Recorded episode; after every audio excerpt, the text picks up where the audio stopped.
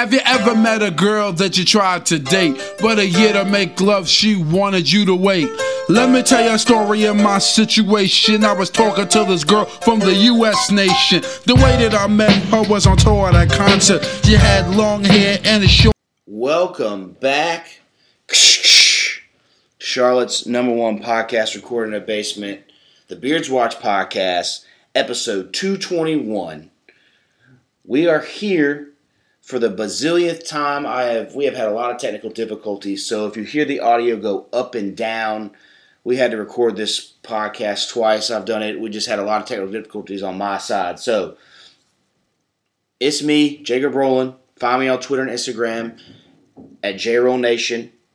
Facebook, The Beards Watch Podcast, where you can also find The Beards Watch Podcast on Spotify, SoundCloud, and iTunes to listen. We also have a YouTube called They See Me Rolling. Subscribe to that. You get our brew reviews, reaction videos, bureau cards, and all other different kinds of shenanigans that we can get ourselves into. So, without further ado, on the double, triple, bazillion re records, I accidentally hit record right before Duvall introduced himself. So also you can find Jeebs at Jeebs1988 on Twitter and Instagram. So right now I am going to pitch it out to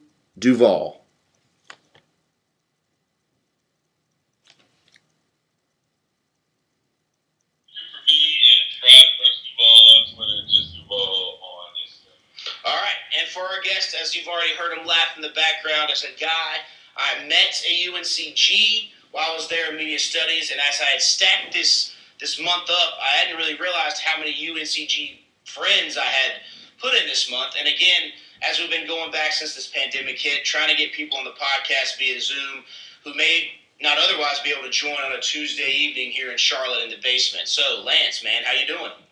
I'm good, man. I'm Lance. Like, you said, like you said I, I know Jacob from college. Uh, I guess now we're doing take two. I can do my Twitter handle and shit because I forgot to do that first time. So There we go. You're curious, you, you can find me on Twitter at, at Lantanger. Uh, yeah, just like the emotion. Same with Instagram. Um, add me, follow me. Uh, feel free, have fun, communicate with me. If you want to get in the industry, let me know.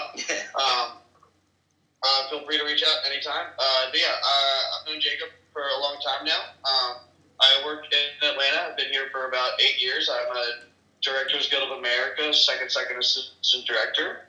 Um, and yeah, I'm ready to do this again. So yeah, we just I know it's always weird when we you have to go back and literally talk. realize it was the same- It's all it's all the same stuff because we've all we've all heard it. But explain to people since this will be their first time listening, our second time, just kind of what you're doing, how you got there, and all that good stuff. So uh, basically, the hierarchy of set runs that there's a director, uh, then there's the AD department, the assistant directors. Um, we are all part of the Directors Guild of America. The first AD works directly with the director to schedule the show, starts months out from shooting, schedules everything, runs everything, plans it all, schedules the meetings. Um, they they they control the set. They the camera does not roll unless they say so. Like the director only says action, but in order for the camera to speed, the first AD says roll camera, um, and that's what gets us going. Then there's the second AD who is taking the documents that the first AD has built, planning it, and utilizing that information to help us move forward and uh, continue shooting on the next day and days following. My job as a second second assistant director is I am on set, uh, and I'm the first AD's right hand person. Uh, I work directly in conjunction with them and the director and the and the entire crew to make sure that what we are trying to achieve for that day is is feasible. Um, logistically speaking, we get to deal with like coordination and logistics of where crew staging is, where background holding is, where first team holding is, what's the cast readiness back at base camp, what's going on in the background tent, are background ready, are we going to have them on time, are we behind, are we ahead, we need to move faster, what can we slow down, what can we pick up. Um, the, the the route to this job, it took uh, it takes you 600 days as a paid production assistant um, to get qualified to work to, to be qualified to work as an assistant director, which is a tremendous jump. Um, which is why we ask they ask for 600 days to prove your loyalty and that you really want to do it because it really does uh, weed out the hurt. Like uh, weed out the crowd. Like it, there, there's uh, there's been a lot of people that I know that have gotten close to their 600 days or even turned their book in and have been like, no, I don't want to do this. Yeah. Um, because there, there's a lot of responsibility. We're in charge of safety. We're, we're in charge of a lot of. It's like uh, Joe Pesci said. No, Don Draper said. That's what fucking money's for. um, you know, so the, the, the, stress is is there, and it, but it, that's what we signed up for. Um, but you work as a PA for a couple of years. I did, it took me four years. Um, I got my days pretty quick. Uh, I was able to work on some amazing projects along the way. Um, and as you go along, you gain a network and you build that network, and that's what leads you from one job to the next job to the next job. And as you continue to impress people and stay in touch with people, uh, you continue getting more and more jobs via that route. Um, I was fortunate enough to know from a very young age that I wanted to work in the film industry. Uh, was actually, I, I would say, I mean, ever since I was a kid, I always loved movies. But in high school, I did theater, and in theater, I really realized that I like doing the management aspect of it. Um, the tech, the, the, the, the, stage manager, the, tech, the like doing theater tech, building stages and everything. I really enjoyed that part of it. And then one day I was watching for a James, got hired, realized, oh, I want to make movies. so I went to I, I went to UNCG for the film school. Um, had a great time there. Made some incredible friends like Jacob. Um, really enjoyed everything. But then uh, between my senior and super senior year, I uh, I got a phone call to go work on a be an intern on a movie in Atlanta. Took that opportunity. Spent the summer in Atlanta working on this movie. It was around the time that like Project X came out, so uh, it was a big party movie a lot of extras, a lot of cast, all very young. So it was a, it was a great time. We had a fantastic time. Terrible movie. not again, not even going to say the name of the movie because I do not recommend anybody even add it to the repertoire because I'm pretty sure it had like a seven percent on IMDb. but I, but everyone's got to start somewhere, right? Yes. And it really it really was able to kick things off. Uh, I went back to Greensboro after that movie had finished started doing my last one, one of my last semesters of school, and I kept getting phone calls to to work in Atlanta as a PA. And every time I would get one of those phone calls, I would just like get angry and angrier at school, just being like, I'm just sitting here wasting my time, paying money instead of making money. Yeah. Yeah. And, I, and so it was New Year's Eve of 2012, and I just said, fuck it. I packed up my car. I left a fully furnished apartment in Spring Garden and just drove to Atlanta, and I've been here ever since. Nice. So awesome. now, what what project are you working on now? Now I'm currently on a Nat Geo show uh, called uh, Genius Aretha Franklin. Uh, the first two seasons, uh, they they shot them in Europe, but the first one was about uh, Albert Einstein. The second one was Pablo Picasso. This one's about Aretha Franklin. And just find these artists throughout the times that have that are geniuses in their own, their own, their own mind and they're on right. Um, and Aretha Franklin is without a doubt one of those. Um, it's an incredible, incredible story. We have, it's going to be very good. Um, it's what we are working on. So I started it a year ago, actually, okay. uh, and then we shot from uh, right around Thanksgiving until March 13th, and we all shut down for the pandemic. Um, so, and then we've it took time, took a lot of work, but we were able to pick it back up, and we're we've gone through about two weeks of shooting now, and it's been it's been tough, but we've been able to we've been able to do it quite uh, quite efficiently and effectively. Now I want to get to potentially Duvall's question since I know he's got to leave since he of already course. he already gave of us course. an, hour of, of his time. And then my the technology just gave us the double birds here. So, so you have also worked on you haven't said, but you've worked on both the final event, the two final Avengers movies? Or, yeah. Yeah. Okay. So I, I, did. I did both. I did both Infinity War and Endgame. Okay. So describe that experience working with that, and then I know we'll get over to Duvall's question. So, uh, like I said, you have to you have to get uh, 600 days to work as an, an AD. Yeah. Um, I got I got I got two. I got my book in, and I got qualified to work as an AD while I was on Spider Man. Um, but that doesn't necessarily mean that you're an AD. Like you yeah. still work as a PA from there on out. Uh, then I got the call to work on Avengers at the set PA. Um, and I was like, well, I'm not going to turn down the two biggest movies of all time. Fuck that. Like, I'm gonna, I'm gonna, I've already PA'd for this long. I'll PA for a little bit more for the experience that'll come out of this. And I'm so glad that I did because that was a year of shooting.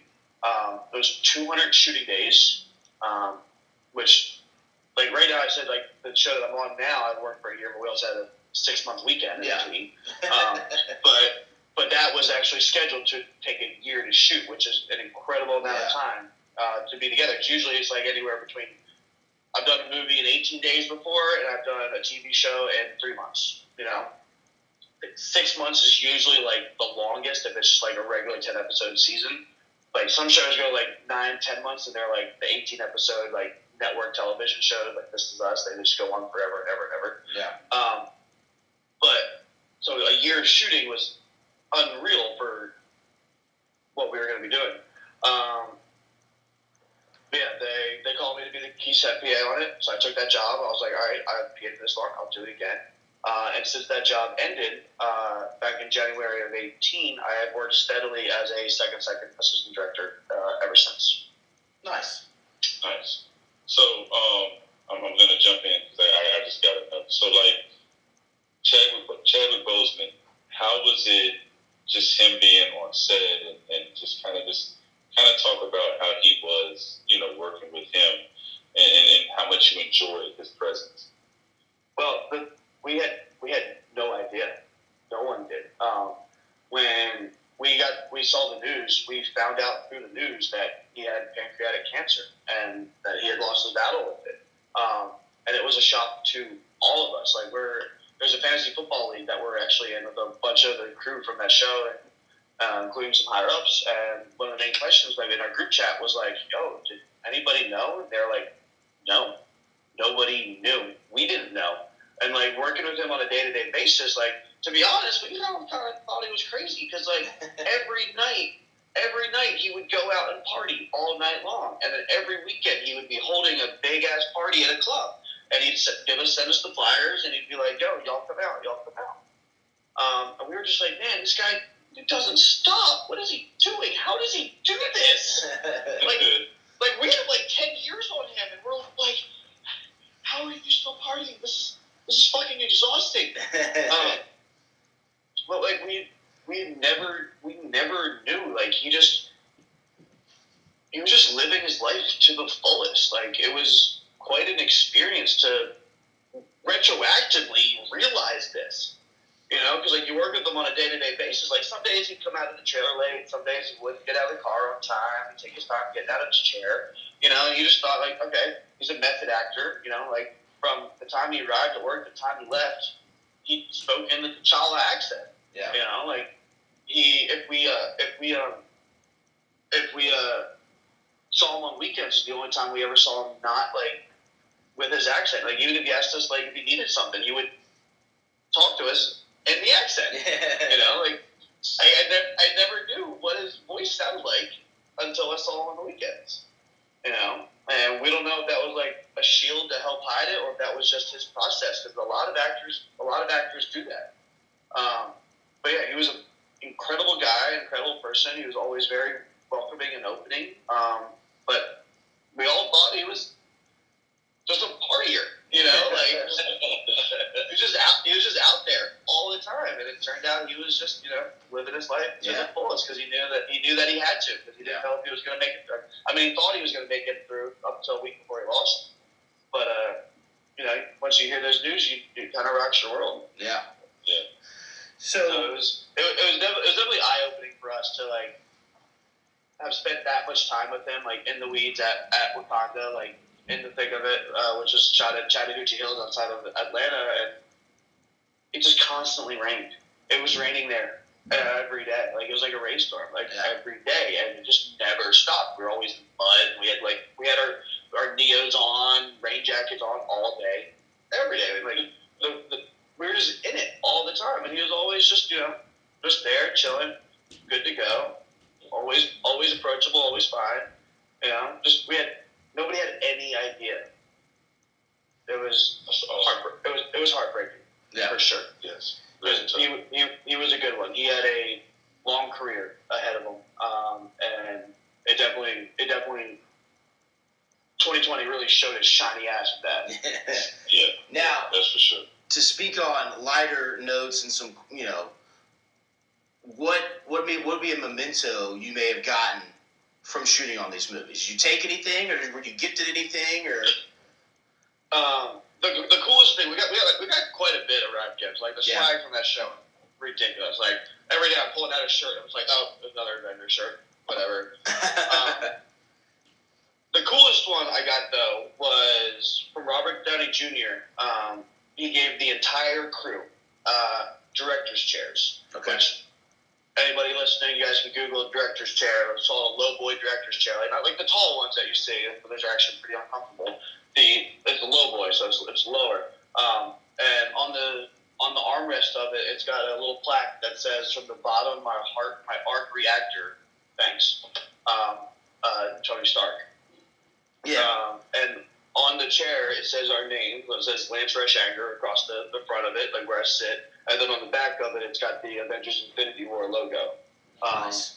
And I, I use that as my deck chair. Like it's it's comfortable. It's amazing, and like it's a memento that I'll be able to carry forever. And he bought six hundred of them. Yeah, I know that's what we were we were talking in uh, in uh, take one about you know how you think about buying your buddy or your your workmate or whatever like a, a six pack or a nice bottle of booze or something like that for a gift. But I can't imagine like buying a whole crew, you know, a whole six hundred people, a set of nice chairs that probably run anywhere between what fifty to hundred bucks a piece. I don't know, maybe more. Who knows? But still, regardless, buying six hundred people a gift is a is a is a power move right there. But I wouldn't expect anything less from Robert Downey Jr. So Yeah, yeah, it's definitely a cool memento to carry with for forever. Uh, did yeah. we didn't really speak on it last time, but did you ever? And you don't have to name names, but do you? Did you ever? Have you ever run into any talent that just hasn't been the nicest person? Like I know you Yeah. kind of you kind of spoke in part one or or take one about how everyone seems. You know, everyone's a like you say, and not working it with TV as well.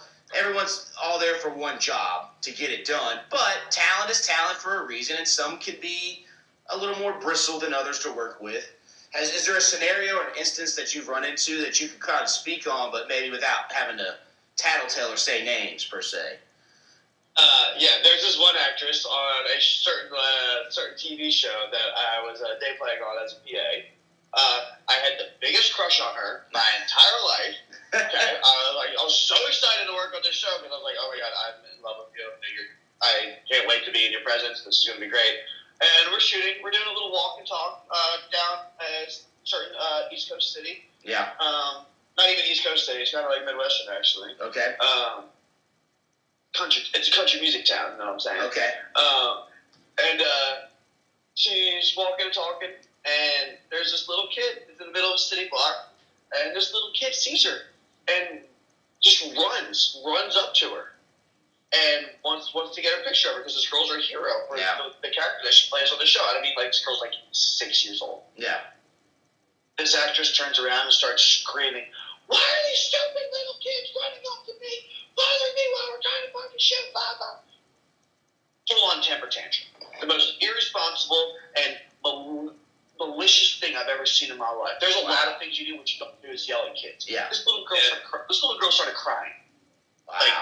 I started crying because I was like, I, I thought I was in love with you, but. yeah. Wow.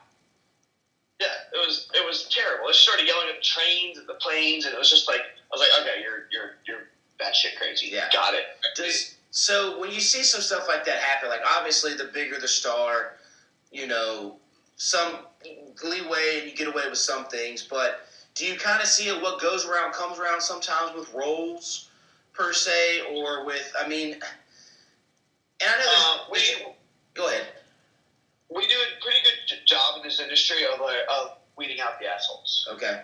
Um, like there there are there are notorious assholes, but Yeah. the thing is like this the, the industry is very small. Um, and every like I said earlier about like getting jobs, everything's a network, but also losing jobs, everything's a network. Yeah. You know, if you're an a- if you're an asshole to one person and you, you burn that bridge, that burn that bridge could burn many other bridges. That goes for me in my position. That goes for my team. That also goes for anybody on the show at any, at any point. You know, Yeah. like at the end of the day, we all put our pants on the same way. Yeah. We're all coworkers. No. You know, whether whether you're wearing a super suit or a pair of cargo shorts, you Yeah. are putting it in one leg at a time. Yeah. And so we all have to look at each other like coworkers that we're all there to do a job. The reason we're here is because we're all trying to achieve the same goal. Uh, so we have to work together. Um, and the industry does do a good job of weeding out the people that you truly can't stand. I mean, some make it through just because. Yeah, exactly. Yeah. But those that we can weed out that are just terrible human beings, we're able to find our way around them. so, what would you say? Obviously, the Avengers was a great set to work on, movies to work on.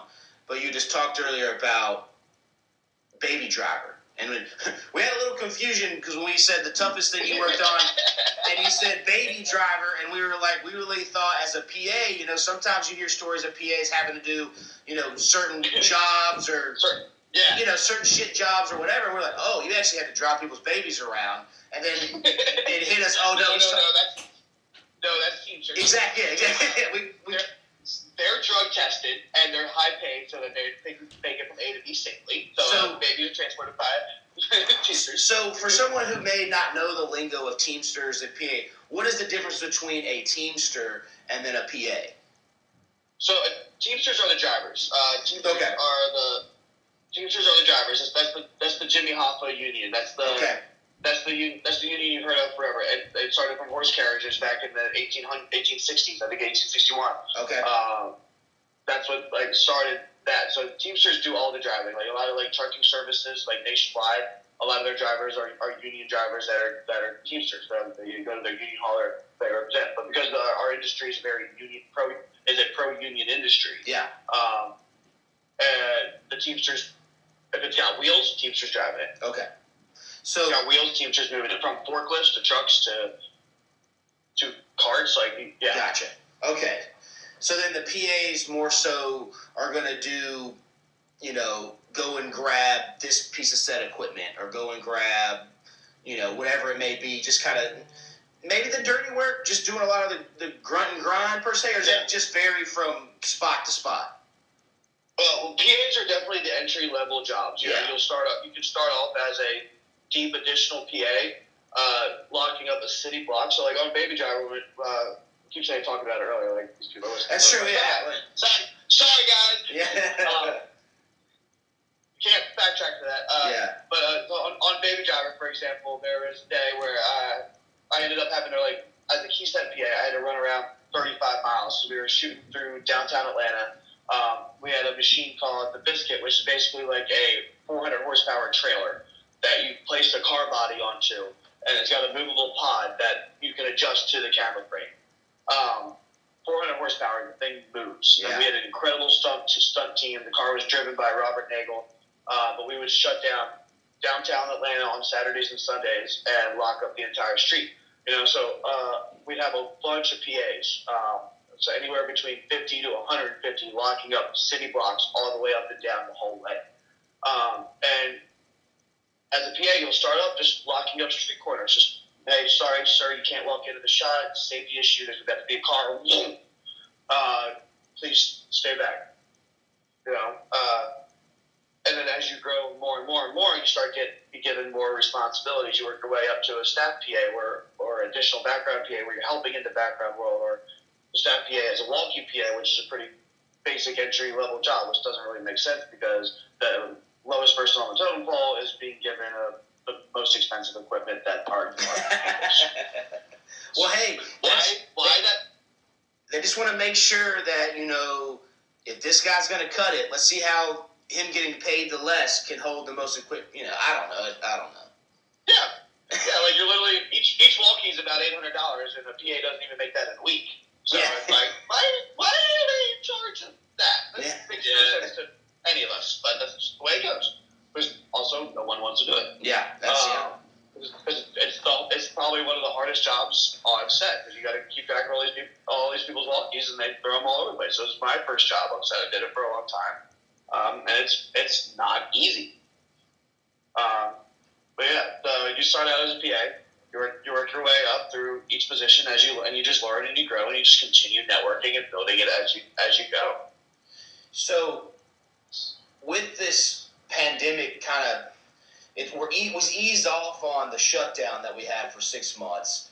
Now, if you get to the scientists, it seems like it's going to ramp back up. But I don't know if the economy can take a shutdown again. But we don't have to get into all the all that shenanigans side of it. Let's keep it easy talking. How was that life kind of adjusting, and how has it changed now?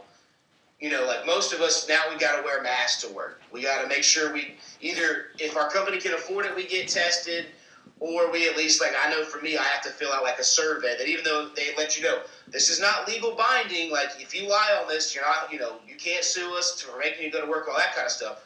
What changes have you seen since the shutdown the shutdown has occurred? Man, so many changes. So like when we show up to work every day, we get our temperature read. Um, actually, I have to take my own temperature every morning before I even leave for work. Yeah. And if I'm over ninety, if I'm over ninety nine point six degrees, I can't even show up to work. Yeah. We're getting tested three times. We're getting tested three times a week. Um, we have to wear PPE at all time. I have to wear a Disney provided mask, Disney approved mask, and a face shield if an actor has their PPE off because actors cannot wear face masks all the time Yeah, they walk in a set. We do rehearsals with shields. We do whatever we can with as much PPE on as possible. But then, like once we go to actually shoot, you know, we have to remove the PPE uh, to make it presentable for what we're trying to put on on on the ship. yeah, Um, and so, like that's definitely different. You know, getting a lobotomy three times a week is very, very different. you know, I I I never thought that uh, that uh, that uh, they would be putting a Q-tip in my nose three times a week um, when I first started this. But that's it, it gives us the air of we, we at least we have the controllable factor of if there is a positive somewhere, we're able to know when and who, and able to do contact tracing and try and work work around it so that to try and keep production moving forward while also keeping the safety of our crew and our cast and our background at the forefront the entire time. Because at the end of the day, the most important thing for anybody and anything is to make it home safely. We are not we're not saving lives. This is not rocket science. Uh, yeah, we can we can change and we can influence the world, but if a movie is not made, no one will miss it. Yeah, that's yeah, it's always a good humbling experience and to keep you grounded just to think like that. Like I said, you're entertaining the masses, but we're not necessarily saving any lives or landing on the moon or you know, like you said, rocket science. Exactly. What Exactly. what's the dangerous most dangerous scene or part you've ever taken place in? Movie, set would it be Baby Driver? Uh, I mean, Baby Driver, the driving stunts was pretty insane. Yeah. Uh, like there was one day, for example, when we uh, it was Mother's Day, we shut down 7585 through downtown Atlanta Wow. uh, on a Sunday. Uh, we had uh, there was like 50 state troopers. That they shut down all the on ramps. We had like 30, I think 30 to 50 background cars, and then like 30 to 50 stunt drivers, and then we had the hero cars, and they go they go through the tunnel, and then they switch positions and get off the on ramp. But yeah, it was all completely controlled. I think that was like I would say that's like the biggest scale danger, just because that was literally all of downtown Atlanta that we shut down to Yeah. build it. Um, but obviously, when I say danger, it's not dangerous because it's controlled. It's just dangerous because things can go out of control. Yes. But we take every precaution, and it's part of our job is to maintain safety, and that's why we work in coordination with the with the police, with the stunt coordinator, the special effects supervisor, the the ads, the director, and so. And when you have things like that, you get a safety consultant on set who's keeps eyes on all safety all the time because we never want an accident to happen. Like safety is first, last, and always Yeah. uh, with every every single thing we do, with every single person that we're working around. Because again, we're not saving lives; we're just trying to keep them alive. Yeah. Um Jeebs, you have anything? I was just um, asking. I don't know if we got it on the first take. Well, it doesn't matter because we don't have the first take anymore. So fire away. I The got first, yeah, it's gone. It's only I- I- it's only in our memories. That's it. that was All right. that was just us hanging out at this point. Yeah. Um, have you done anything on the Tyler Perry's studio or like work under? oh, so that Perry? I will stop you on that one. I did get that on on one of the on on that end of the other last record where we did the. I think on the. yeah, I don't, I don't know. I, it's it's all running. It's all running through. I'm, I'm making sure this is still recording over here. But I do want to. I do think we did get the Tyler Perry one right before because I started recording it on my phone. So I think I do have that final. I ended up not having the first 45 minutes, but I had like the last 15 minutes. And if I don't have it on my phone, I've got it as a record from the the Zoom record. So we did get that. So hopefully later on, probably the next 15 minutes, you'll be able to hear Jeebs ask Lance about the Tyler Perry stuff. But You're, Jacob, you have to bust, dust off the uh, Final Cut tools and like be dropping and moving all these sound Yes, files. I- and- and- and you know, I'd be, it'd be I feel a lot more comfortable with that if I had my GarageBand. But that'll so this is just this is just going to be a rough, wild edit. Damn you, Steve Jobs! I know. um, so what does the future look like for you? What's what's your kind of next moves, and what else do you want to get into? Um, so I want to be a first AD. Um, like I said uh, earlier, not take one, but like literally this one, uh, where you have to work for 600 days to become an AD. Yeah. Also, once you become an AD, like we're always counting our days. Yeah. Um, in order in order for me to move on to being a first AD, I have to get 520 days as a second assistant director, uh, so I can get qualified to turn in my first AD book. Okay. Um, that is what I ultimately want to do. I'm probably about like uh, before I started Genius, I was three, I had 300 days, so I was about you know uh, 220 days out. I'm probably around 120 days out now at this point, but I got to recount at some point. okay. Um, but I, I want to be a first AD. Um, that's my end goal, and if I do that for the rest of my life, I will be happy because I love the job, I love the position, I love the puzzle that is being a first AD. Like I, from being a kid, I love the Rubik's cube. Like I just wanted to figure it out. That's why I love doing what I do because it's just a constant puzzle. We're constantly moving the schedule around and moving these pieces around. And now COVID, because like, we used to be able to just like fire from the hip and be like, oh shit, we're pulling the scene up that works tomorrow. Let's get those actors in, let's get those background in, and call them in tomorrow, make sure they're available. Now we got to plan two, three days out to make sure we get the negative baseline test and then the negative test the day before the work and then the day, day that they do work. Yeah. Um, and, so it adds a lot of curveballs. And so I'm, I, I really look forward to seeing where the industry goes and how it grows and being a part of the forefront of the industry as it grows in this new digital world and COVID world.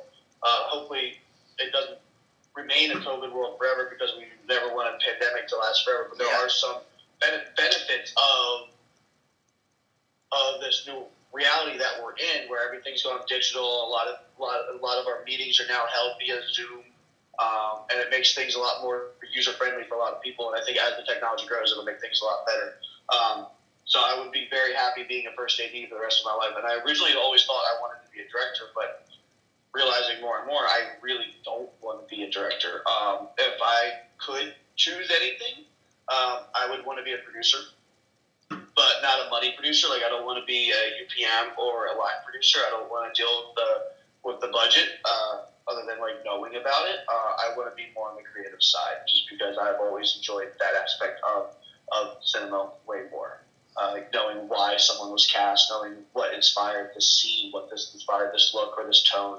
Uh, that's always been what I've been more curious about, rather than knowing how much my manpower costs for this episode.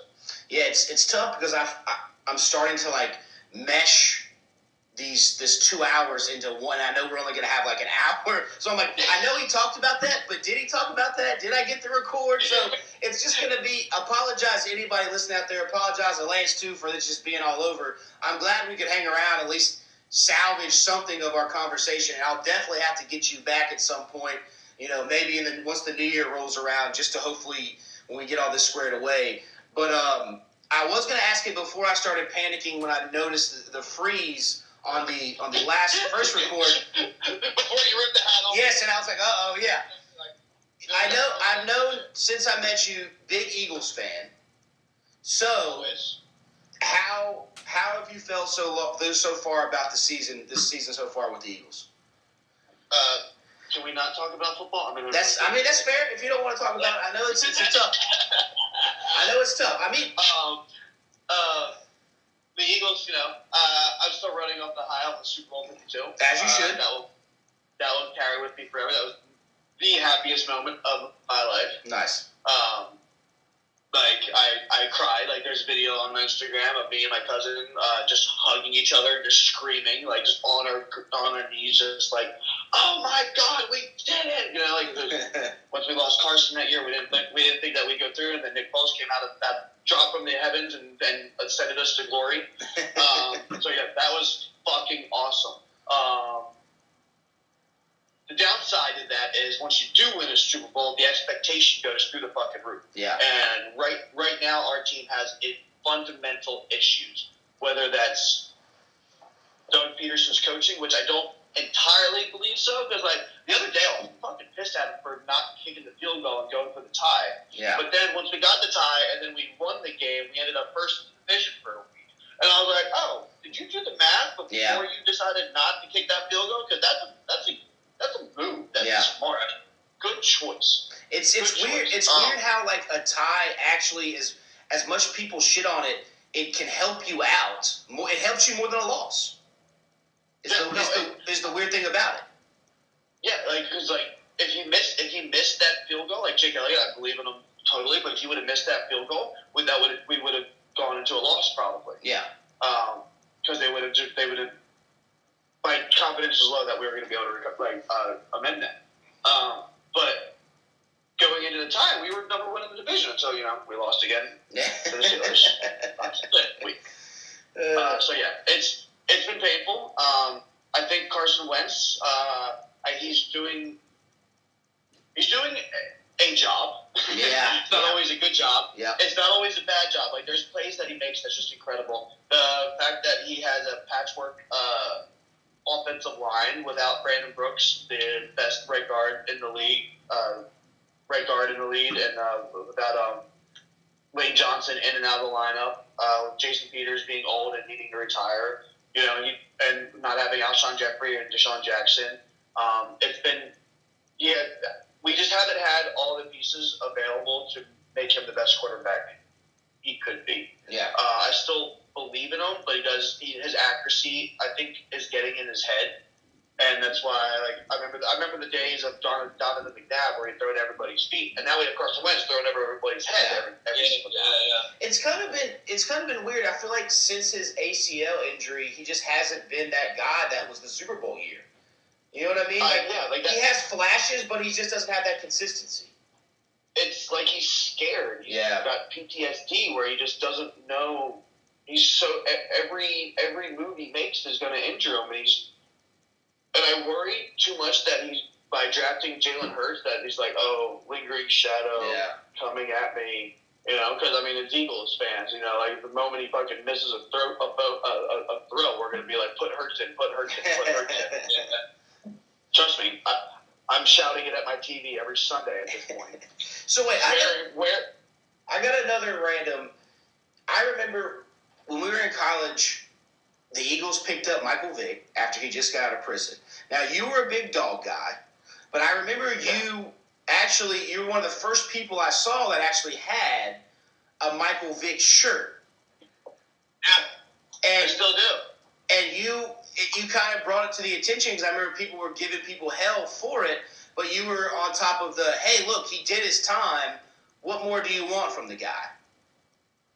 So my my argument with that is, yeah, what he did is completely unforgivable and Yes. completely fucked up for Yes. all of all all of time. That is Yep. never never going to be okay on any circumstance. You do not injure animals. You do not injure those that are powerless against you. Like you, you have to take care of those around you at all points and all times of your life. Like and like back to work. Like my position is a position of power on set, and I I find it my responsibility to make sure I can stand up and take care of the people that aren't able to take care of themselves. It's Yeah. something I pride myself in is not being scared to do that.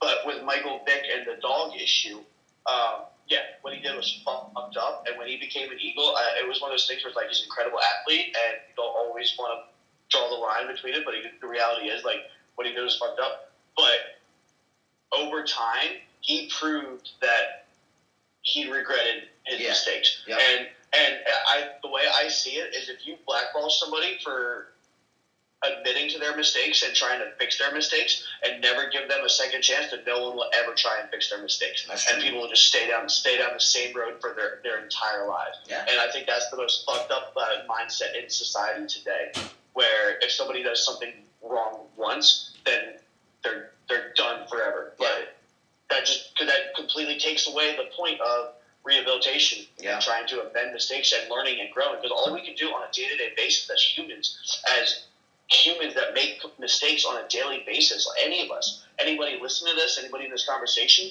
they everyone makes mistakes that they regret on a daily basis. Whether it's you know not holding the door for a lady as you're walking down the street or cutting someone off while you're turning at a stop sign. You know, if you start blackballing people for making one.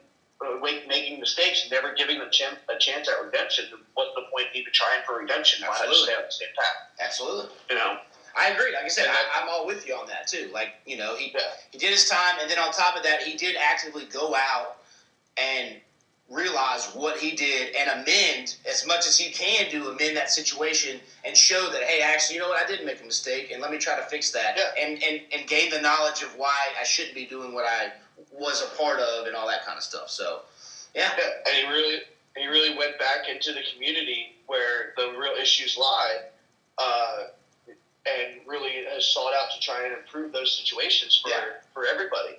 And I sometimes making mistakes like that lead to people that are that begin become spearheads and become people that people can look up to. Yeah. And I think that's the biggest thing about Michael Vick is like he he can now be considered somebody that you can look up to yeah, yes, he did terrible things that are never forgiven to those dogs. yeah, But can can he be somebody that some kid that is in juvenile detention could look up to about, hey, you know, he made mistakes, he had the wrong path, but maybe I have a chance if I Yeah. really try and re- correct my ways. yeah.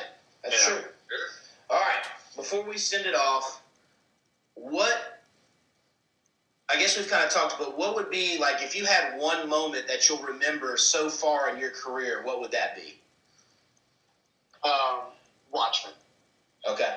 H- HBO's series, the Wa- series, The Watchmen. I did episodes six, seven, eight, and nine. Uh, I took it over midway through the season uh, for a friend of mine who uh, left for another gig, um, and it was absolutely head to toe the best experience of my life. From the producers, from the studio, from David Lindelof and his vision, uh, from the cast, from my bosses as the, the, the other ADs on that show, from the crew to my team. Um, we all knew that we were a part of something special, and we all knew that we needed to put everything on that screen, and we really did a good job in doing so. Um, from the from the when they shot in the pilot, the Tulsa race riots, bringing that to light, bringing that to society, and then what we shot in episode six with the Harlem Cantors riot, um, trying to recreate these moments in history in an alternate reality as close to human reality as possible to make it something that's comprehensive to anybody watching it so that yeah they can see what can happen when things go astray. Uh, really really shows you that art can impact life. Yeah. and in in some ways a good way. And like the fact that that show has become so prophetic at this point like at that point of shooting it we never knew that everybody would wear Yeah. masks we knew that we knew that like police brutality was going to go on and that racism was going to go on but we never knew like everyone's going to be wearing yellow masks all the goddamn time like they were in that show. Um, that was weird. Like at this point it's like holy shit should we have reconnected it as a documentary and not a limited series? Right. uh, am I sad that there's not going to be a season two? Absolutely. Yeah. um, to work on that show and be nominated for a DGA award uh, in my second year in the guild was a dream come true. That's a high I'm going to live on for the rest of my life. Yeah. You know, like that was uh, that was an, absolutely a dream come true. I've wanted that my entire life. I've always wanted to work on award-winning film. For the fact that it's a Pulitzer Prize-winning film too, for being society, societally impactful, uh, is just unreal to me. And just we all knew as we were reading the scripts, even like the way Damon and the the writers team wrote those scripts, like they they spoke to the crew. Like Yeah. they sometimes when you read scripts, as we all have, uh, you read them and sometimes just it's just what it needs to be put on screen. But these scripts were like personable. They would he would mention Greg Middleton, a DP, and be like, and by glory in God of, of by God and Greg Middleton the light comes through the light. You know, I mean, the light comes through the door, or like he mentions Trent Reznor, Trent Reznor and Atticus Ross as the, the soundtrack. He'd like to Trent Reznor take over here. It just really showed you that he knew who he was talking to in the script, and that us building the show from my small cog to props to set deck to grip electric to hair and makeup to everybody. They everyone played a part in it, Yeah. and he did a re- really really good job of allowing us to be that kind of collaboration where we were able to give input. Like I remember sitting back with Stephen Williams, the director of episode six, and going over footage and images of the Harlem Cantors riot and these pictures from uh, the Denzel Washington and Malcolm X and things that we wanted to recreate because it's very Noristic style and very very film noir, but also very real and things heavy images that we wanted to try and portray in that episode. And that kind of research and, and diving into what we wanted to put on screen is something that will never ever go away from me. Yeah. I I'll forever be thankful for that opportunity to be, to be a part of something that was so short, but something that will truly last forever as one of the greatest TV shows, if not the greatest single season limited series show of all time. Like the only thing that'll ever, the only show that'll ever compare to it is going to be Chernobyl, because Chernobyl is just unreal. Chernobyl was unreal, and the fact that it was based off of actual true events. Yeah. Yeah. I mean, I remember just watching that and seeing like those scientists and the other people. The scientists saying one thing, and then like the it's kind of in a similar situation we are in now. It's like, no, we can't say this. And to me, I think in Chernobyl, the lasting thing was the people sitting on that bridge just watching it happen, not knowing Yeah. that their basically lives are over because they're inhaling those big to- those toxic fumes right there, and they all die Yeah. within like you know within a year, two years, Yeah. or whatever it was. I mean, that to me was just the wild part of it. But yeah, no, And, and and also on the note of Chernobyl, it's just because uh, we're on a podcast, and anybody listening to this is probably a fan of podcasts. The Craig Mazin and David Lindelof podcast on Watchmen and Chernobyl yeah, is some of the best material ever to be put into our ears. Uh, I highly recommend it for absolutely anybody that just wants to expand their knowledge and the mindset and the know-how of how things are made and what goes behind the behind the scenes, what truly inspires what the, what's written on the page and what ends up being transcribed on screen. I think it's an incredible experience to, to sit there and listen to. nice. Well, Jeebs, you asked about if he had been to Tyler, Tyler Perry Not Studio. Tyler Perry or ever had worked for Tyler Perry. Yeah, Yeah. Yeah, uh, I haven't worked for Tyler Perry, uh, but I've worked at his studios, and his studios are incredible. Like they are my favorite sound stages to work at in Atlanta. They have the most resources. They're easy. They're easy to get to. They're literally like seven minutes down the road from my house. Um, every time I we know that we're working there, because like random things will like rent out a stage or two, or they can shoot on location there. Like they have like a whole back lot with like a bunch of like old, military base. You got a bunch of like old little like row homes and townhomes and stuff. Yeah. Um, and it's just it's an awesome spot to work at. Like they have a replica of the White House there. It's just they got a lot of detail, a lot of resources. The Wi-Fi is great. You don't lose signal. Like you walk anywhere and you're fine with signal. Whereas like my current studio, I'm like walking around, I'm like, hello, can you hear me now? um, because like like there's other studios. There's a lot of sound stages and studios in Atlanta now. We've had the industry here for about a decade. That's really popped off. Um, like Pinewood, uh, where a lot of Marvel shoots is about 45 minutes southwest of Atlanta, and so making that drive a lot kind of sucks. Um, and then like where I'm currently shooting at, it's up in Norcross, uh, which is northeast Atlanta, which could be a 20 minute drive. It could be an hour drive, depending on what time of day you're leaving to go to work. Very nice. Um, but yeah, I, I love working at Todd Berry Studios. They, they just they've done a very very good job. They really took the time to know how to build it and make it right, and they really been able to put back to the community too with those stages, which is always a great thing to hear. Nice. Yeah. Uh, is he always is he always there when you guys are on set, or Uh, I've never have seen you it. ever seen him there? Mhm. Really? Mhm. I mean, he, if he if he's there, I don't know because like they're shooting their own things on the other stages, doing their own thing. Um, but like because anything I've shot there hasn't involved him, so he he's not there. I got you. Okay. Yeah. Like if, if it's one of his shows that he's starring in or directing in or producing, he may be there. But like I said, I haven't worked for Tyler Perry himself in any of his productions. Yeah. I have a lot of friends that do. A lot of friends that do. They, they that's their bread and butter. They work there all the time. All the time. All right. So, I guess it's time. Jeebs, are you ready? Oh wait, hold on. I should have been ready while you were fixing yours. All right, I'm ready now. All right. So it's the uh, warehouse distillery wine under bridge notebook. So Lance, I sent you a couple pictures of our notebook questions. You're gonna pick one. You pick it. You ask it. Then we'll answer from there. So. If you got a little, you- you got a little bit of time there. I'm not gonna do our up unless you already have one picked. I, oh, I got it. Okay, well, go ahead. I had, I had it right away. It's the first page. Okay, I, I, nice. I looked at the other ones. I was like, nah, I'm good. I got this. Uh, if you open a brewery, what would you name it? Ooh, that's a good one. That is. Let's see. Damn. Uh, I'm not sure. that's tough, man. Yeah. Jacob, I know you got to you got to have one, Jacob. As much as you brewery have, I know you got one. That's why, Well, right. like, and that's why it Yeah. immediately jumped out to me. Well, see, right- right. Right now, I'm having like. Right now, I'm just having a little bit of a freak out because I've got the spinny wheel of death over here on the left side of this board, and, and I just want to make sure, like, if that messes up, we, we don't just we just didn't just flush 45 minutes down the record button there. So I'm hoping that stops. Then I've got my phone recording, and then I've got now I just hit the, the for the record of uh, for the video here, just to have, we have something. You know, we may have to go back in a week from now and redo this one or whatever. But so my brain, my brain's like not thinking about any of the questions right now. I mean, I'm thinking about it, but I'm trying to like hope that you know.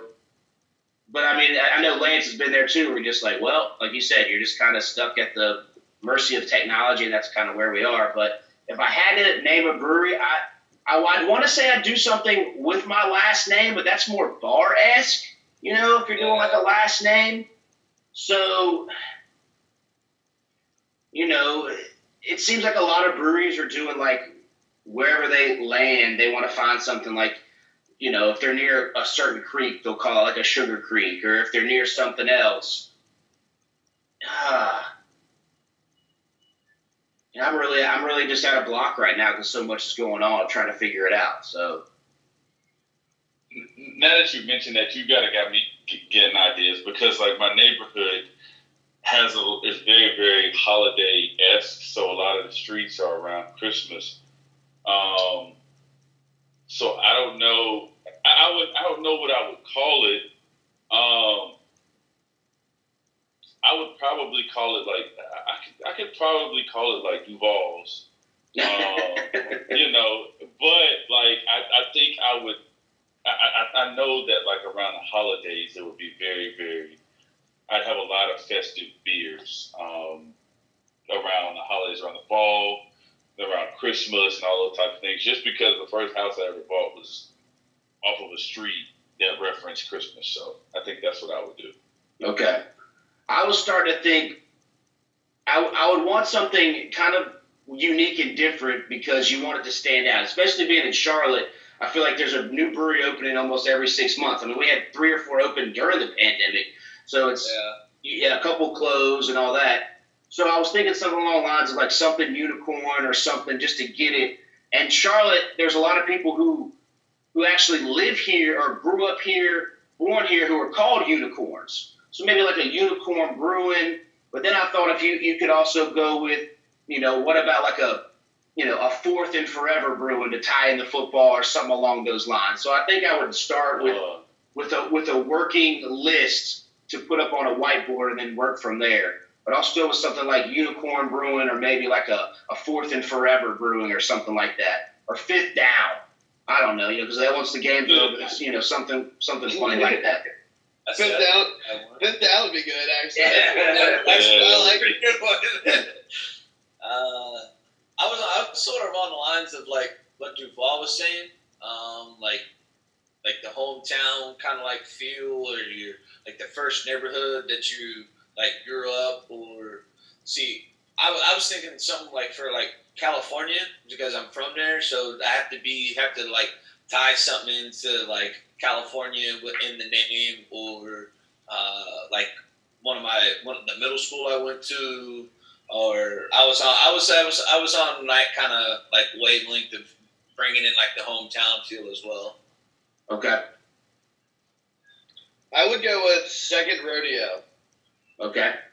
Second rodeo, because like one of my favorite sayings is "It's not my first rodeo." That's that's good too. Yeah. That is a good one. All right, Duvall. You already you already said yours. You go. Did you say you just called Yeah, Duvall's? I, yeah, but you know, you, you kind of got me thinking, man, because like you know, being a huge basketball fan, like you could call it like, like I could call it like eighty four feet. You know, or like the hardwood or something like Yeah. that. You know, or something like that. You know, or hardwood classic brewery, or you know, and then like I said, you can also still reference um, Charlotte, so you can call it QC Brewery. I don't think there's a QC brewery, but there might It's be, not. you know, something. Yeah. or something Yeah. like that. there will be very soon. Yes. Probably so. Yeah, Oh. someone will come up with that name. Duvall's definitely sounds like a like a like a brewery, or I might just use my initials or something like that. Yeah. Duvall, Duvall's also sounds like fancy as fuck. Like I What's would, I, what's- I would expect to take. I would expect to like take like a bumble date there. Like, yo, you want to go to Duvall? Duvall's- like, oh yeah, she, she shows up in a dress and like jeans and a flannel, and she's like, uh, like it's a brewery. Did you not know that it was a brewery? But if you want to go, if you want to extend, if it is Duvall's, I would be sure to make sure that it, even though it's a brewery, they have food there. They have several games there. They have live music. So it, it, it, it, it would be a little bit, you know, I, I- I would say, you know, a little, I, I would try and make sure it was slightly bougie. Yeah. Slightly bougie about requiring you to be bougie. You can you can still get trashed off of craft beer, and, uh, Exactly. and no one's gonna judge you. There you go. yeah. Well, we've hit it. I appreciate uh, over two hours of sitting here chopping it, chopping it up with you. We did, we did almost an hour. Then we realized 45 minutes was gone. I've got to do some patchwork here to put it together. But uh, I appreciate it. And like I said, I'm definitely going to have to have you back, just because you'll have more stories to share, share from other movies, other sets, other TV shows, all that kind of good stuff. If you're ever in Charlotte, you know, hit us up. We got, I got plenty of basement state space and. Uh, guest rooms to crash in and all that kind of good stuff. And if I ever get down, I got a couple friends in Atlanta, so if I'm ever down there, I know it's a big city, but I'll have to get, hit you a little No, ring. so Hit, give, give me a call anytime. You always got you always got a place to stay. Nice. You got a family now, but uh, my tiny two bedroom apartment ain't got no space. Yeah. if, it, if it's just you by yourself, Yep. you guys can count. That's fine. You I can't. I can't. Even, I can't even fit a uh, air mattress here. yeah. Like, always wondering. And like, and like, even though I don't like the Panthers and I don't like the Falcons, I'll go to a game just because I like sports. So There you go. Let's, let's do something. Let's All do right. something against you, buddy. Absolutely. Um, well, yeah, I appreciate you. Any final thoughts, final words? Uh, no, but uh, uh, yeah, actually, uh, anybody listening to this, if you have any interest in getting in the film industry and you have an ability to come to Atlanta, please add me on Instagram, add me on Twitter, send me a message. It's at Lance Anger. Uh, feel free to reach out, say hey, reference this podcast that you heard from me here, uh, and let me know. I'm, we're, this industry is only good if we continue to grow and we can continue to teach because it's constantly evolving and it's constantly moving, and especially going into this new digital world. Uh, we have to keep up with it and we're always looking for fresh faces and new people to train and teach and show what to do and how to do it. And uh, I'm always an open ear for anybody that wants to have an experience. Nice. All right. Well, on that, I'll say, uh, Jeebs, man, how do we send the podcast out? Hey.